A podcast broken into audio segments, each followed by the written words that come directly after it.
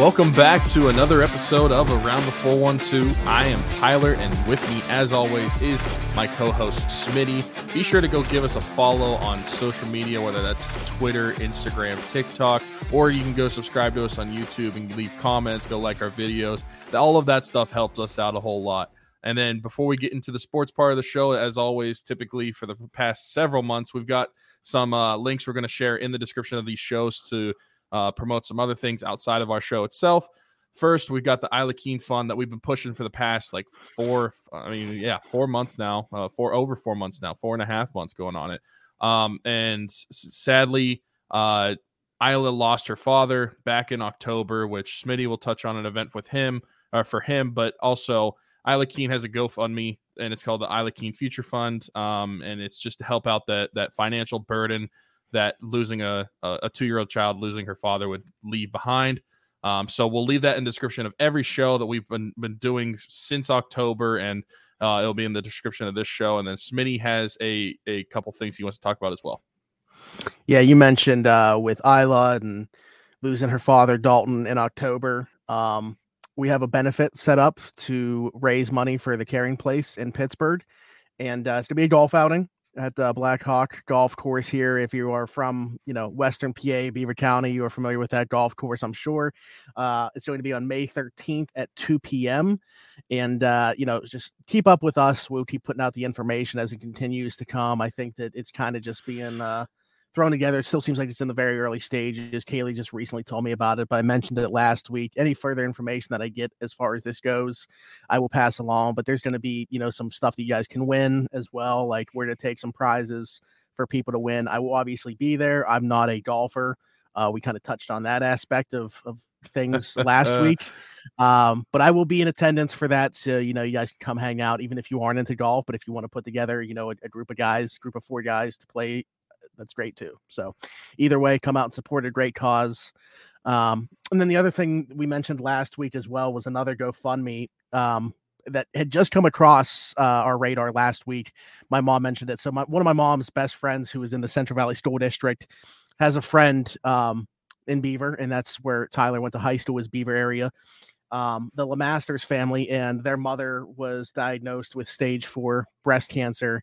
Uh, sadly, we have an update on this as of last week's show when I first mentioned it that she is going to be moving into end of life care.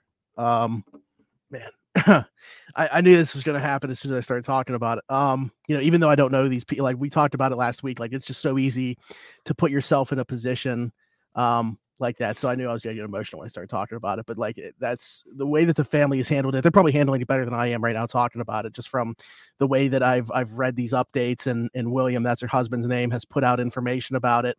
Um, you know, I guess that that's that's the benefit that you have when you have faith. Um, they they they hope and pray that she's going to a better place, and um, you know, selfishly, obviously, they're going to miss her, but um, you know, they seem like they're in a really good spot, and and they're comforted by you know how much she loved them and um, knowing that how much they love her. So, but continue to to support them. The donation or the link to the donations and stuff like that will be in the description of the show as well. Um, so please support a local family, uh, local to us at least, um, and and do your part. Man, again, same as last week. How are we just going to transition to talk about sports? Oh. Um, but that's what we're gonna do. So Yeah. uh, not, nothing to talk about baseball wise. So we're let's talk about the Steelers. Um, we got a Brian Flores replacement. I think that's what this sounds like. Uh, Aaron Curry coming well, I mean, if you want to call it that, to, will I don't know. I don't know if he's exactly a replacement, but you know, Yeah, well, they had a they had a spot on the staff to fill uh linebackers coach. That's what Aaron Curry was coaching in Seattle, and he's coming over to join the staff. I, I like this. Uh, you know, relatively young guy. He will be the youngest guy on the staff at 35 or 36 years old. Um, former 36. fifth overall pick. Okay, former fifth overall pick of the Seahawks. You know, obviously didn't have the playing career that you would expect. Um, but you look at what Seattle's linebackers have, have done the last few seasons. I really question the pick of Jordyn Brooks back in 2020. And, you know, he he leads the league in tackles over the course since his rookie season. Um, in Nwosu, a ton of production on the outside last season. I think he had like nine and a half sacks or so. Darrell Taylor has taken a step forward. I mean, there's a ton of guys there that have really started to produce that were kind of like under the radar guys that are, you know just being coached up well and Aaron Curry is is a, is a part of that and he's been given credit for their development. So I think this is I don't know who he's going to be coaching right now but uh yeah I, I like the addition to the staff for sure because if you look at like the inside linebacker room uh we, we have no clue what it's going to look like so right. Yeah no I, I I think the hire is definitely intriguing. The the thing that I first thought whenever I saw that they hired Aaron Curry was this doesn't feel like a normal Steelers hire um, because it's not really mm. somebody that has a lot of tenure with with the position coach within the NFL or even within college for for that matter. I mean, he was only a college coach for four years, and he was a defensive lines coach whenever he was at Charlotte. He wasn't even the linebackers coach. So, I guess, I guess positionally, it just is interesting to me or whenever I look at what the Steelers typically go for when they hire coaches to coach these positional players. Um, and then the on the flip side of that, he also has no connection to the Steelers, which is another thing. Like that might sound dumb, but if you look at like past hires, having a connection within the organization is kind of a big deal when it comes to being hired to this organization. So those are the things that kind of stuck out to me when I first saw it. Um, mm-hmm. But I do like the hire. I think it is intriguing. Um, I, I, I think that you mentioned the success that he had in, in Seattle, like developing those linebackers. I think that's something that is very much needed in Pittsburgh. And like you also said, we don't know who the linebackers are going to be when it comes to like who he's going to be developing. Um, but I do think that is is intriguing um, as a hire itself. I I, I think that. I, and I, I was joking. I w- I wouldn't say it's a replacement for Brian Flores. I mean, just because that's I feel like it's a little slight to Brian Flores, but at the same yeah. time, it is a replacement in, in, in the same term. They were replacing a linebackers coach, and I'm excited to see what he can do. I mean, we know he's probably going to be coaching up Robert Spillane. Maybe Myles Jack is back and he can develop him some more. But then outside of those two, I mean, the, the well, only one I'm really saying is back is Robert Spillane. And yeah, I'm thinking about Mark Robinson because of the the youth. Yeah, yeah. With like those two guys that you mentioned first, they've already like kind of carved out what they are in the NFL. I feel like not to say they can't be coached, but Mark Robinson still has so much to mold, in my opinion, in terms of what he's going to be at the NFL. He's still so raw to the position. He played one year linebacker before the draft, yeah. So he's only got two years of being a linebacker what is Aaron Curry going to be able to get out of him? I think that that's a great like litmus test, if you will, for what he's going to be as a coach. Yeah, and the only connection that I can think of to the team itself, unless we have another player for Charlotte, is Alex Highsmith. Even though he didn't coach him, he's a free agent, but oh, Ogunjobi went to Charlotte. Didn't know that. Um, mm-hmm. and that but, was the position he would coach the D line there, so that was yeah, we coach. Okay, yeah, because because outside of that, I I w- I wasn't thinking of any connection that he had to the Steelers organization, but I, I mean I think it's interesting. Um, they, that pretty much rounds out their coaching staff for the most part because unfortunately we're getting an offensive coordinator change. But the outside of that, yeah. I mean, for for major major positional coaches, there there wasn't much turnover um, in this offseason besides Brian Flores going to Minnesota. So I, I think that it's it's an intriguing hire and I like it. And I like that he I like the what what we see in Seattle, and uh, it, it, makes me excited because for which is a very er, uncharacteristically over the past like probably honestly s- since Ryan Shazier was injured, um, linebacker hasn't been the dominant position for the Steelers, which for several years it was on the defense but it really mm-hmm. hasn't been outside of like outside linebacker with like TJ Watt, but I'm not really counting him. I'm more talking about the middle linebacker position. Off ball guys. Yeah. Yeah. And, and so I, am hoping that like maybe he's able to do what he did in Seattle and really build up that position of group again, because that's kind of been the weaker part of the defense for the last three to four seasons. And um, that that's very uncharacteristically so when you look at the recent history of the Steelers, or honestly all the history of the Steelers. Yeah, yeah. It's the reason history that's gotten away from what history says the Steelers are um, at that position. Um, but yeah, be definitely interesting. I, I don't know that he's going to necessarily have influence on. It's funny because it kind of ties in with the other two topics I was going to bring up. You said, you know, he spent a year. They had a, they crossed paths at Charlotte uh, with Alex Highsmith. I wanted to talk about Alex Highsmith. We haven't really touched on this yet, and it's not like a, a imminent thing because he's still under contract for next season. But he's now in line to be extended at any point. Like they can start working on extension, obviously prior to year four, and then after year four, if if nothing were to come of that, he would be a free agent. I mean, where do you stand on this? Do you want to see Alex Highsmith get paid in Pittsburgh? Are you not somebody that wants that to happen just because you understand how good of a player he is? But are you going to commit more money to one the defensive side of the football that's already so highly paid and another edge rusher? The the problem with not paying Alex High, Alex Highsmith is what are you replacing him with? Because that that's the big question. Because outside of TJ and Alex, you don't really have a lot of depth at the outside position. So unless you're planning on mm-hmm. bringing one in in free agency or the draft, um, and honestly, the draft is the only way you're going to get one for cheaper. If you bring one in free agency, well, you might as well just sign Alex, in my opinion.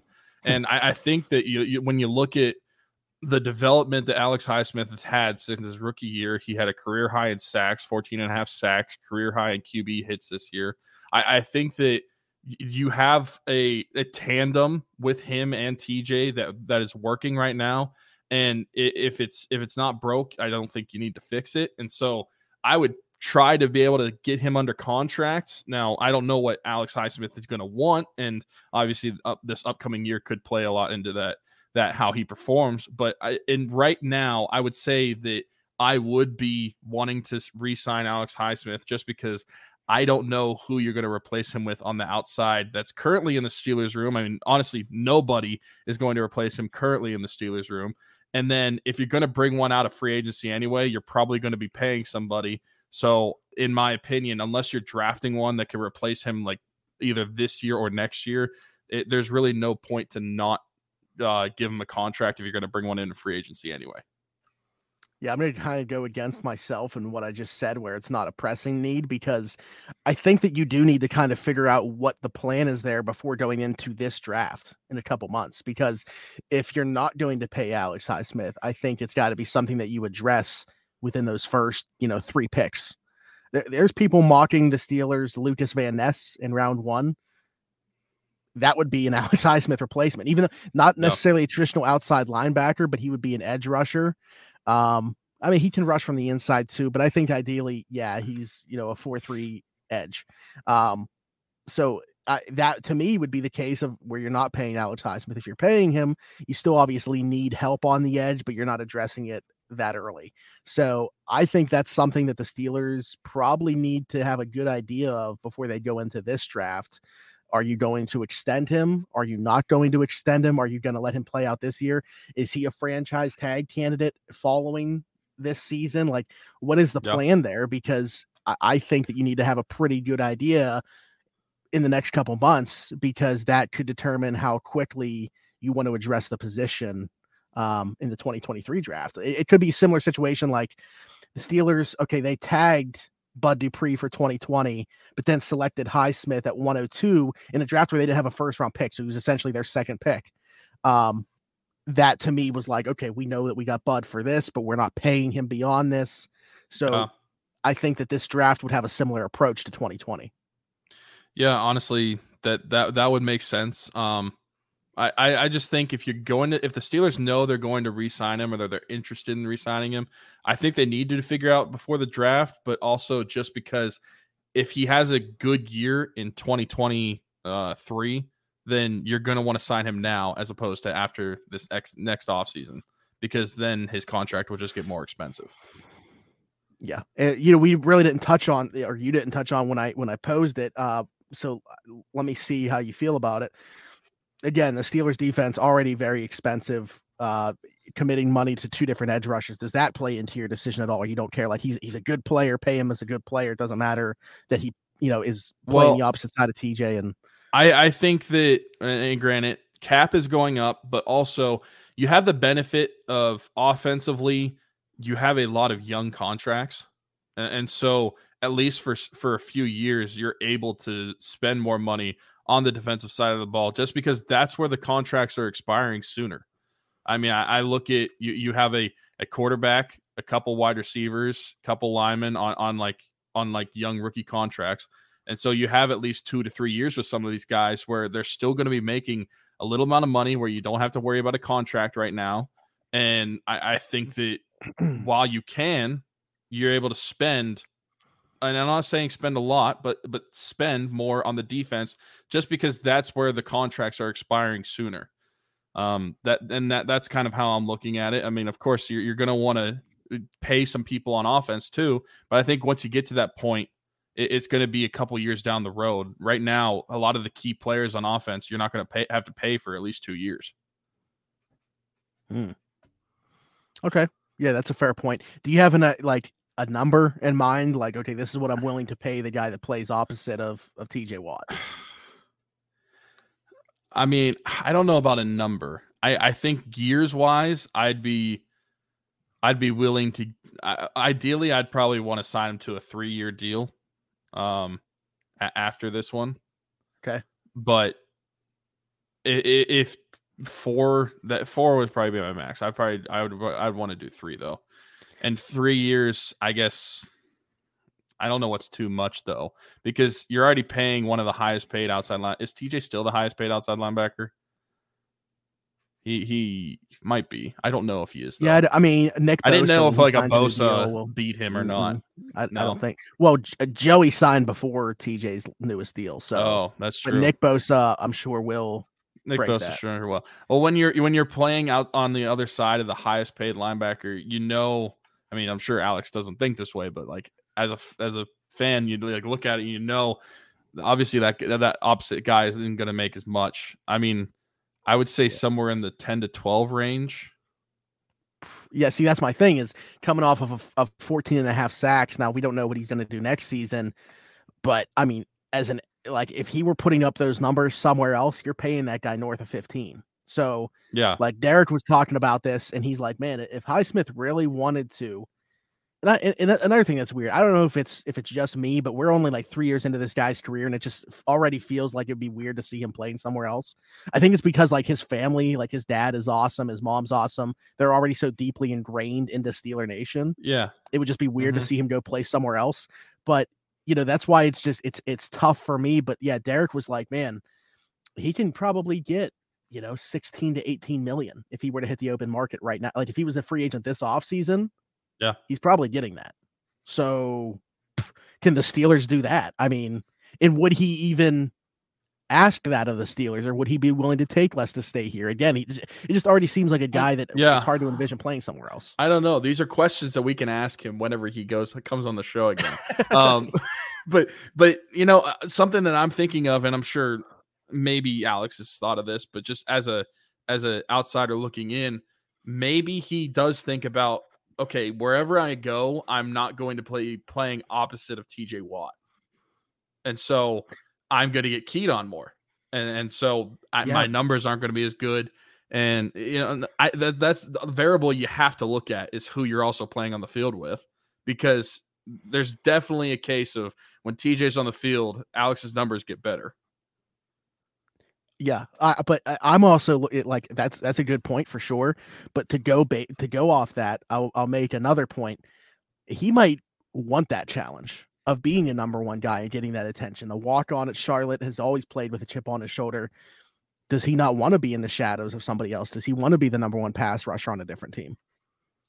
Yeah, I don't know. I mean, do you want to be a uh do you do you want to be like Malkin and Crosby, and you just like kind of say like, "Hey, I am." What a comparison! Yeah, I, I am not Malkin. I'm not going to leave, and I want to play with Sid because he's the best. Maybe he he thinks that way of TJ because it, it, it stinks because that would be two pass or, or pass rushers in a row that we have to replace, and TJ still stays the same. He we just have to find another duo for TJ. You know what's funny? Yeah, is uh I I saw somebody bringing this up like Bud Dupree very clear cut candidate for Tennessee. This wasn't on the notes. What would you think about a reunion there? Obviously, like you wouldn't, you're not going to pay him what he got from Tennessee. A lot of that was guaranteed, so he's getting paid regardless. Um, but yeah, how, how would you feel about Bud Dupree coming back? A little bit of a role reversal for next season, assuming Alex Highsmith is is here and everything like that. Now Bud Dupree being the rotational guy for TJ and Alex. I, I'd be open to that as long as the contract was a lot smaller than it was when it, when it came to Tennessee, which Oh, it would be. Yeah, yeah. But but yeah, I, I I think I'd be open to that reunion. I mean, Bud's granted he he did play well in Tennessee, but his best years were still in a Steeler uniform. Um, especially those last two years with the Steelers, he really came into his own as a as a pass rusher. I would be open to that, especially when you look at the the depth that we have at outside linebacker. It's it's really slim outside of our starters. That was one of our concerns going into this past season and that's going to be a concern going into the draft and into this offseason. We're going to see how they approach that. But uh, in terms of a depth piece, that that is a definite. I would definitely sign up for that because it is it improves that room so much more than it was. Even just looking at the room last year, you had Bud Dupree. That's it makes it immediately better.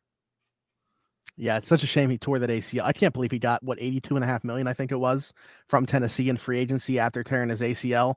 That was going to be hard for him to ever live up to, but like not being able to get back to that same level after tearing his ACL, obviously, like Harold Landry, Jeffrey Simmons, they're good players, but that you know, at, when you had TJ Watt playing at the level he was, Cam Heyward playing at the level he was, taking the pressure off, Bud was never going to be able to replicate that in Tennessee. He almost turned into like a and this isn't a slight. I, I think that he's a good player, but like Jadeveon Clowney, where it's more about the edge that he's setting as a run defender. Like Bud yeah. Dupree kind of became that in Tennessee. You weren't seeing like the pass rush numbers, the sacks piling up, the pressures. They were down in Tennessee, but he became better against the run, it seemed like. So, yeah, I, I think that it would still be a very nice addition for the Steelers should he become available. Uh, if he is cut in Tennessee, I, I, think it would make a ton of sense. And the Steelers love doing that. They love reunions when guys become available that they're familiar with. So, yeah, and I he got a it would make sixteen million dollar signing bonus with a thirty-five million of it guaranteed. So I don't, he's not. Yeah, so he's- change. yeah, he's he's good regardless. Um, and then I wanted to bring up this doesn't necessarily relate to Alex Highsmith, but another name that we talked about was Larry Ogunjobi throughout this. I don't, I mean, we're going to talk about it, but you look at some of the Steelers free agents, obviously, like you got Larry Ogunjobi, you got Cam Sutton, Terrell Edmunds, Damontae Kazee, some good players that we would definitely like to have back. But uh, the franchise tag window has now opened. Um, so just looking at some of these values for the positions that we talked about, like DE 19.727 million, DT 18.93 million, uh, cornerback 18.14 million, safety 14.46 million. I, or I don't know. I don't want it, this conversation to be as quick as no, but would you even consider franchise tagging any of the Steelers impending UFAs? There's only two names that came to mind when I thought about it. Um, and those two are both in the secondary. And y- yeah, so so the two that I'm thinking of are Cam Sutton and Terrell Edmunds. Now, hearing the the safety number, that's a quite a raise for Terrell Edmunds if he did get franchise tags. I'm just looking at it like I, I think he deserves a longer term contract. Um, he, he proved himself on his one year deal with the Steelers, and he think he I prove he proved that he's a valuable asset despite not being what a lot of people would want him to be. He still brings a lot of value to that Steelers defense. And if he's not going to get it here, I do think he'll get it somewhere else. And I, I, I think that it, he the Steelers would be smart to bring him back. Now, franchise tagging him, that would be a big cap number for him. Um, but I don't know. That's just one of the names that immediately brought back just because I think that he brings that much value to the defense that they need to keep him around. And then the other one was Cam Sutton, just because he's the number one priority among the free agents. I, I, think you definitely need to bring him around. When we were talking about it, we were, we were talking about like the, the three years, like 21, 22 million for a contract. That would be That's quite what shows a big, is his uh Spotrac market value. Yeah. yeah. And so, so w- whenever we were talking about the the the franchise tag, you said it was what eighteen point something 1000000 Mhm. for a corner. I mean, that would be quite a cap number. But I think that he's another one that I could talk myself into franchise tagging, even though that is a big number. Just because when you look at the cornerback room for the Steelers, corner is definitely going to be a big importance for this draft or the or the this free agency. But I, I do think that Cam Sutton is one that you need to bring around. Hopefully, they get an extension done and they don't even have to worry about a franchise tag. But those are the only Yeah. two names that popped into my head that I could entertain the idea at least. that's the thing is I think even if they were using the franchise tag, they're franchise tagging that guy with no intent of him playing on that number. You're hoping to just uh, get more time, you know, to work out an extension, but at the very least, locking yourself into having this player in 2023. Yeah. So I, am with you. I mean, those would be uh, for me. I wouldn't even say Edmunds. Like I, I, like the player, but I think they can find a, a similar player. Um, obviously, for me, it's just about the continuity more than anything else with Minkah, the way that he lets Minkah play. But I can't pay fourteen million dollars for that. Right, um, right. So I, I think Cam Sutton would be the only one I would consider. But again, it would be man, they better basically be 100% sure that they're working out an extension and he's not playing on that number. It would just be to guarantee that at the very least you do have him for this season because yeah. they can't go into a into the season with a corner room without him, in my opinion. And that's even with the assumption that okay, say Cam Sutton isn't back, and you know that like pick 17 or pick 32 is definitely going to be a corner. Rookie cornerbacks, you know, they don't come into the league being Sauce Gardner very often. So mm-hmm. I, and I love in the cornerback class is my that's my favorite aspect of this class. I think it's the best position. Yeah, yeah, it's it's definitely has the most depth. Um, but hey, we, we have no worries because I don't know if you've looked on Twitter, we're getting Jalen Ramsey. So oh, that's right. Yeah, we're getting Jalen Ramsey, and also like I think Marcus Peters, very good chance of signing him too. Uh huh. Both of them. ESPN also suggested James Bradberry. Yeah, Steelers, you know, so. the, the Steelers are very very much wealthy in cash and we we we don't spend enough on the defense already, so we need to spend more. And, and so I, I, I think bringing in any of those guys would be a great idea. Mm-hmm. Especially if you have to trade. Yeah, for, I mean, uh, trade for Jalen Ramsey. That'd be great. Yeah, give up give up a high draft pick and then pay that amount of money too. That's definitely right up the Steelers' alley. Mm-hmm. If he hey, were to get people cut, on Twitter said it, it's got to be true. If he were to get cut, I could talk myself into it, but I don't see that happening.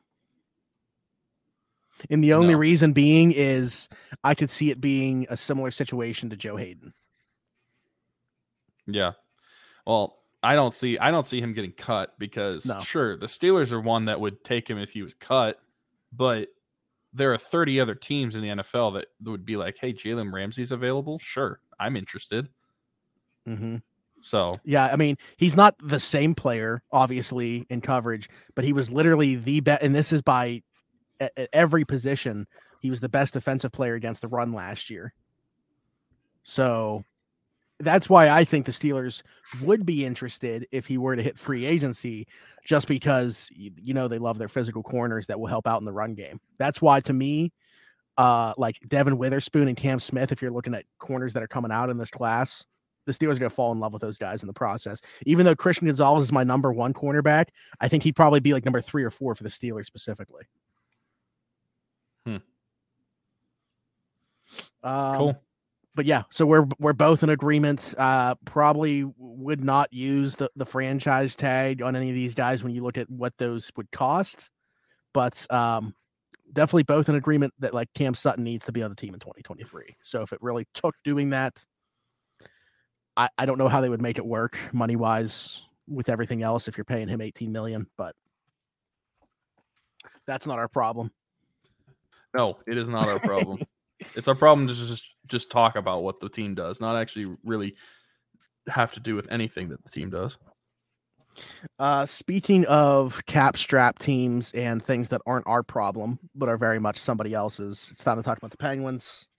Um, it's just implosion after implosion. I mean, this this past weekend plus of hockey, leading into last night's game as of the time of recording this, um, awful. You know, they had four points basically in the bag in the two games against the Islanders, and they find different ways to lose. The Devils game, I mean, they were really, in my opinion, never in, but um, those two against the Islanders really hurt. And you look at the playoff race right now, those games in hand are fading fast. So, yeah. as we sit here today, I know that the Penguins have some games in hand, but they no longer even show us in a wild card spot.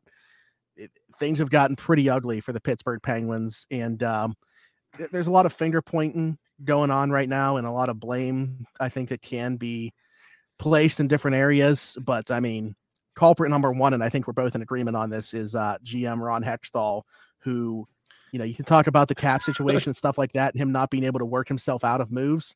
He he he kind of created all this. When you got Crosby, Gino, and Letang making as little as they have since their rookie contracts, and you haven't found a way to build a, a roster around them, with that being the case, that falls on the GM. Yeah, I, I, I think it's been really bad, And I, I know a lot of people are blaming Mike Sullivan too, but really it's hard for me to blame Mike Sullivan in this situation because I look at the the cap and I look at what they're able to do when in terms of like calling up guys, and I'm like, what what is Sullivan supposed to do? Sure, he can shuffle the bottom six around all he likes, but I don't really think shuffling around the same players to the s- same positions is going to change anything. The only thing that would really change something is if you bring in new bodies from Wilkes-Barre. But even at, at that hand, you look at the cap situation that that that's the only excuse to me where, where the cap situation is like I can use an excuse for Mike Sullivan. Like he can't bring up anybody to even try anyone else because what's he going to do with the players that are currently on his roster? He can't put the money anywhere. That that's that's the problem with trying to bring up guys either. They can't do it, and so mm-hmm. that is definitely a Ron Hextall problem. And obviously, I I, I want to truly believe that he is doing something to fix it, like in the shadows, being very quiet. We're a week and a half from the tra- from the trade deadline, but I truly want to believe that he's trying to scheme up something to be able to fix the problem that he's created. And part of me just is just is doubting that. And it's kind of like maybe he actually does truly believe in this core and in this group that maybe they can they can turn it around somehow. We've been saying that for several weeks now, and it hasn't been the case. Um, I, I don't know how many times I can watch that third line skate out on the ice, Jeff Carter get burnt by other players, Kasperi Kapanen skate around at a million miles an hour, but do absolutely nothing with the puck. Um, and it doesn't even matter who that left winger is because those two are doing absolutely nothing out there. I, I that third line is so poor that it, it's it's just a waste of watching whenever they're out there. It's it's a waste of hockey. And so I, I I don't know what to do to fix this team. I genuinely don't. I, I I think there's so many problems. And you mentioned the games at hand. The only games at hand that they really have, I think, are on the Panthers and the Islanders. So the other like wild card spots currently. But as far as trying to get higher in the Metro goes, I think that they're either oh. tied oh. or they're they're the same with at least uh, uh, games in hand. I mean, they're tied, or yeah. I actually think Carolina's played a game less, and they're leading the division. So uh, I, their best hope is for a wild card spot, but even then, yeah. I, I, it's kind of dwindling hope on the season. If you combine their losses in regulation and losses in overtime, they they have a losing record overall, and it's just continuing to get worse. We've been talking about this for several weeks. How at some point you, you need to be able to turn it around because even though you have games in hand, these points are going to matter down the stretch and they're losing to teams, especially these couple against the Islanders. This is a team that you're fighting with a playoff spot for, and you kind of blew it in a really bad way, especially on Monday night. That that they, they blew the lead, which I thought in the second period, especially when that that scrum was happening, they showed some fight and they showed some fire to the team. Which honestly, for the past month, they've looked really soft and just really unmotivated to to really do anything. And I, I thought that they showed, especially Jason Zucker hyping up the crowd in the penalty box, saying like, "Hey, we're still here, we're still fighting for this." But they're able to blow that lead, and and I, I think the team's just been really disappointing. And I, I think that, like you said, this is all on Hextall at this point because to me, there's really not much that Mike Sullivan can do. People can yell that he should change the lines up all they want, but like what what is what is he realistically supposed to do that's going to make a major impact? He can shuffle the defensive pairings, he can shuffle the bottom six, but it's realistically not going to change that much. The only thing keeping them afloat at all is the top six. That that's basically it. If they're not scoring, they're going to lose. And even if they do score, the rest of the team is probably going to get out, outplayed and they're not going to be able to keep up that's that's the trouble that we're in and this is ron hextall's problem and he has a week and a half to be able to fix it. Otherwise we're probably looking at the first year we missed the playoffs since sid's second season. Or rookie season. We made it the second season. Yeah. Um i'm uh, yeah i'm not on the like fire mike sullivan train no. at least not yet. I i would give him a shot of coaching a different team meaning get a new gm in here shake up some of the pieces and see what Mike Sullivan can do. I mean, he just got in. it's not even worth talking about, but just from like a fan perspective of people calling for it, I'm not there yet. Um, the only they're not. Don't get me wrong. There aren't things that I that I question. Like you're talking about from a line shuffling standpoint, yeah, there's not much that can be done. But like looking at the in-game deployment, like why is why is the Blueger line on the ice down a goal with a minute left in a game? Why is Brian Dumoulin, you know, on the ice with a minute left in a game protecting a one-goal lead? Why is Jeff Carter in that same situation? From a Jeff Carter standpoint, and honestly, I know they can't do it right now because Poehling is hurt. But I would be playing if you're to play Jeff Carter, it would be on the right wing for me, and I would have even though Blueger stinks too, uh, I would have you know Poehling and, and Blueger be the, the, third and fourth line centers, and Carter playing one of the wings. But again, in the grand scheme of things, is that really going to benefit them hugely? No, but I think at the very least you'd have a a low event fourth line, and you're not going to get anything from the third line. That just is what it is. Um, but we saw like a Poehling Archibald maybe O'Connor line or even like Heinen in that spot. Like I think that could work as the fourth line. And then yeah, that third line is just going to be a black hole regardless of what you do with it. So um and then from a defensive standpoint, I don't think Brian Dumoulin needs to be playing top line minutes with Chris Letang. I know that's Letang's boy. That's too bad, Chris. I'm sorry.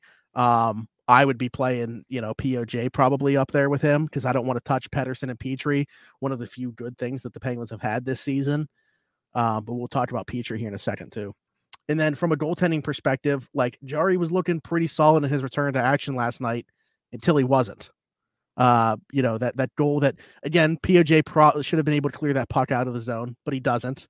And there's no re- reason that Bo Horvat should be able to squeak that puck past Tristan Jarry. And then he misplays one, and it I, I was having like flashbacks to the playoff series against the Islanders, misplaying one behind the net it's just yeah i mean they find different ways to do this each and every night but again it just comes down to it's not a good enough roster. They haven't surrounded you know sid and this core with enough pieces as they've continued to age again making very little money compared to how, how much they've made in the past when they were able to surround them with better rosters. So you just wonder how is this even possible? But um yeah like you said it's very possible that they missed the playoffs for the first time since how old were we? How old would we have been like 11 10? Um, we were in fifth grade because I was Sid's rookie season. So yeah. I would, yeah, I would have been, I would have been, well, that would have been 2006. So I would have been 11 and you would have been turning 11 in June. Right. So, yeah, yeah, we were pretty young because I turned 28 in a week from today. So it's, the, it's the, it's, it is the longest playoff streak in North American sports. Yep. And yep. we're going to ruin it because some dumb ex Philadelphia Flyers goaltender can't build a roster and makes dumb decisions. And granted, I'm going to give Jarry the benefit of the doubt um, for like he hasn't played in a month. So I'm not ready to cave in on him yet. I, I I think after one game, like yeah, he he had some bad spots in in in that Islanders game, but I want to see what he does this upcoming weekend. Um, he has McJesus coming, so we'll see what he does with that team with the Oilers. But I I I I'm not ready to really like really hone in on his performance yet, just because the dude hasn't played in a month. He's played like three times since December, mm-hmm. so I I'm just I'm not there yet, but I mean, Ron Hextall has a week and a half to do something. And what is he going to do? I have no idea. Like how how would you improve this team? Like genuinely, not even talking about specific players, just positionally. How would you improve the team to actually try to get consistent play out of them? I mean, it's it's a forward for sure, but it, it doesn't even matter to me if the guy's going to play in the top six or middle six because even if it's a we talked about this last week, like even if it's a guy that plays in the top six, you know, one of those uh, guys that's playing there now, like a Jason Zucker or Bryan Rust or something, would slide down, so that improves that third line. Yeah. Um, so I mean that that's definitely what I would be at. Here's the thing though, and I was gonna bring this up to you. There's been some speculation that because this team knows that they're going to move on from Ron Hextall they wouldn't even let him make a move. They're not going to let him like do anything at the deadline. Why would they're not going to allow him to trade assets or anything like that? Because he's not going to be the GM. They don't want him moving assets for that would be somebody else's. I I understand that point, and maybe this is just a selfish fan part of me where it's like I want to try to make playoffs still. Oh yeah, sure. I'm the but- same way. Uh, That's yeah. not my that's not my line of thinking. I've just seen somebody speculating that that would be the case. Like Because I mean, realistically, like I know we joke about this during the NFL season, but realistically, if that's the approach that the Penguins took, to where like, listen, you're not allowed to try to improve this team whatsoever without any of our assets, you might as well lose every game to that point and give yourself a higher chance at the lottery. And I'm being genuine with that because from what I've seen of this team the last month and a half, ever since that that one, so we we went on that losing streak at the beginning of the season, and we had that big winning streak, and then we went on another losing streak and had a minor winning streak. Ever since that minor winning streak that we had, they've looked terrible, and they've given no life whatsoever to to the team. And I I, I think that if you're genuinely not going to improve the team whatsoever, what's the point? And I know the players aren't going to have that mindset, but as a fan, what's the point? Why should I even watch? Because because this team is bad. And and genuinely, they they are bad. As of right now, they are a bad team. And it's not everybody on the team, but as a whole team, they're they're playing pretty poor. They they're so inconsistent and that's what's burying them. Like I said, they currently have a losing record overall. They're not in a playoff spot. I, I I don't know what to genuinely improve this team. I do think it is a forward. I think you can live with the defense. I just think you need to ch- change up the pairings, um, to to give your put yourself in the best position, and then goaltender. I, still think you need to add one, Uh, despite uh Jarry coming back. I I think you need to add one because of the the depth issues that we've had in goaltenders this past like several off seasons. We we haven't been able to rely on goaltenders. So from that standpoint, I'd be looking to add at least one forward and a goalie in the next week and a half. And we'll see if they do that. Um, as far as we're talking about adding from the roster, but what about subtracting from the roster? Um, somebody put out that the Penguins are shopping Jeff Petry to other teams right now. Obviously, you know, massive cap hit for the Penguins makes the second most money on the team. Um, but this was a guy that they were highly coveting. You know, they they wanted him at the NHL draft. They were talking to the Canadiens about him. Obviously, they ended up pulling the trigger, swapping, you know, Mike Matheson. Also, Ryan Poehling came over in the deal. There were some pieces going both ways in that. But they wanted this guy real bad as a minutes eater to go behind Chris Letang. If you trade him away, I'm not saying I'm for or against it right now. I'm just in the very early stages of thinking about it.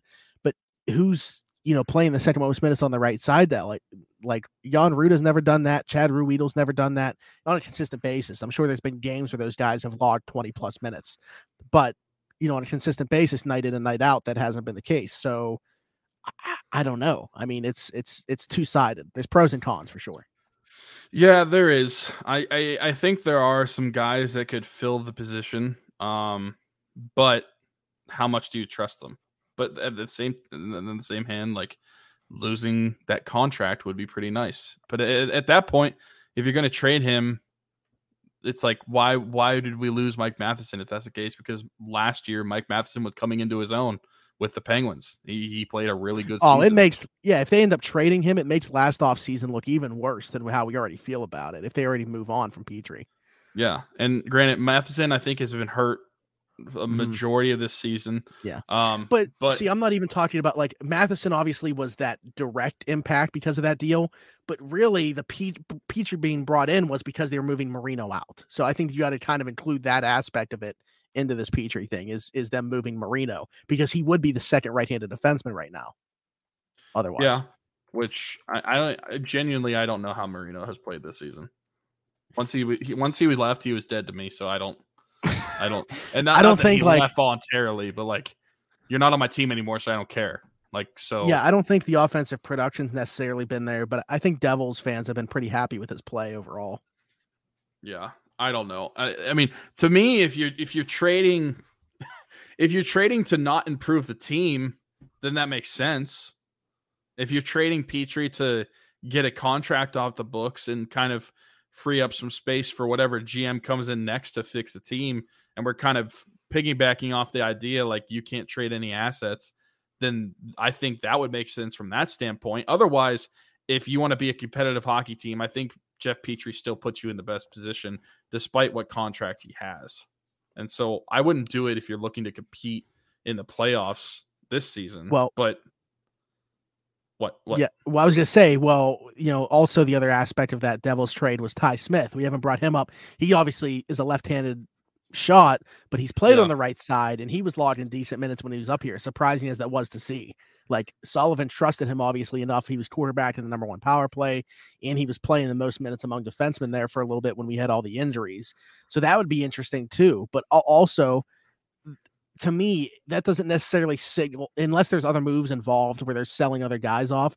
What if it's trading Petry's contract to improve the forward group with that money? I guess that makes sense. I, I don't know the return on it. I'm Yeah. just looking at it fr- fr- from from a standpoint of like this. This makes your defense worse initially. It could it could sustain itself or get better um, with whoever plays it fills that position. But I think just on the surface, initially, you look at it, your defense just got worse. Well, yeah, it's one half of what's been your, you know, one consistent pairing. In Pettersson exactly and, and and so for just from that standpoint i think you're getting worse now not knowing the return if they do it to improve the forward group that would depend on what the forward is i guess uh honestly i i because i don't know what what kind of return petry would have in a trade because i don't know one i mean i don't know who else is going to want the contract you'd have two more years of or would it be three more years no, no, two more years of 6.25 after this season. Mhm. Um, Yeah. he's not getting any younger, and despite his good play, like teams look at that, and so I guess it, it- we're kind of talking in a way of like, what if it's for the forward? But it's like I feel like if it's for a forward that's going to improve your forward, you're going to need to add a sweetener with Petry too. And so well, I'm not even it- saying in the like- same deal. I'm saying you trade Petry's to like contract. Yeah, even if it's just like a, a mid round draft pick to get the cap, and then in a separate deal, you're acquiring a forward. Yeah, I guess Disney bring him on. that that it would all. You know who lines up kind of close there in cap? Brock Boeser. Brock Boeser. yep.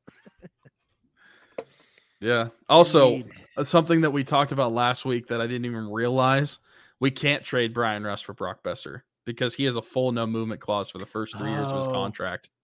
yeah. So Yep. he could they they could say, "Hey Brian, we want to trade you." And you just like, so yeah, that's true. I yeah for three years he has a full no move clause. So he's probably going to be here for at least three seasons. Yeah, he hey, he's played pretty well. He's not finding the back of the net like as much as he probably should be with the way that he's played, but these last few games he's actually been one of the guys that's shown up. So Yeah, and don't get me wrong, I still love Bryan Rust, but you know, would I trade him for Brock Boeser to get get a good player and also the contract off the books? Absolutely. Yeah, you got to look at the age, the amount of money that he's going to be making as he only continues to get older. Um, and again, the production, you know, in, in year one of that deal hasn't been up there. So it's like, I think it's reasonable to think like, okay, if this is how year one of this contract's going, how's it going to look in year two, three, four, five? You know, so yeah, I don't, I don't think that we're like way off base here and thinking that that's a deal. But again, we can't do it anyway. So Now, granted, on the flip side of that, and, and I've been roasting Ron Hextall this entire time. I love the Rickard Rakell deal right now. Looks really good. So Yeah, I mean, yeah, that that to me is the one because we've talked about it too. Like Letang and Gino were kind of like no no brainers. It wouldn't have mattered who the GM was. Both those guys wanted to be back, and they would have signed those deals. Um, Rickard Rakell was was good business. Uh, not just the, obviously the trade for him as well, but then also to re up with him this offseason because I didn't love the years, but again, throw the years out the window when it comes to the Penguins because really it's uh, well it kind of sucks the way they're playing right now because it's supposed to be about this two to three year window. It might not, even be one year. If, if ron hextall's running the ship it might already be closed so. Yeah, but when that contract expires, I'll be 33. that sucks to hear That does suck to and hear. jeff Car- and how old will jeff carter be 43 Jeff Carter will be how old is he now? 38 I actually want I want to look at this right now, and this is how we're going to close out the show. He is 38 right now. Oh, he's a New Year's baby, January 1st, 1985. So he will be, yeah, 43. Nice. And he'll have just signed a new extension with the Penguins. oh, uh, imagine, imagine if that happens. Um, all right. Well, I think that'll about do it. This is a little bit shorter of a show that happens when we have no baseball to talk about and and such. Uh, we will see what next week brings, but uh, be sure to subscribe to the channel if you aren't already. Leave us a like, leave us a comment, let you know about, let us know how you feel about any of the things that we talked about. Let us know what you would like to see in some future shows. Hit that notification bell so you guys don't miss a single thing. And if you're listening anywhere besides YouTube, leave us a five star review, all that good stuff, whatever you can do on that platform as well. You can subscribe to the entire link tree actually if you want to do that and that would be obviously the best way to see exactly where we're posting everything um, but other than that for smitty for tyler oh and all the gofundme links will be down below wherever you're watching and listening yep. to uh, other than that for smitty for tyler this has been around the 412 we'll talk to you next week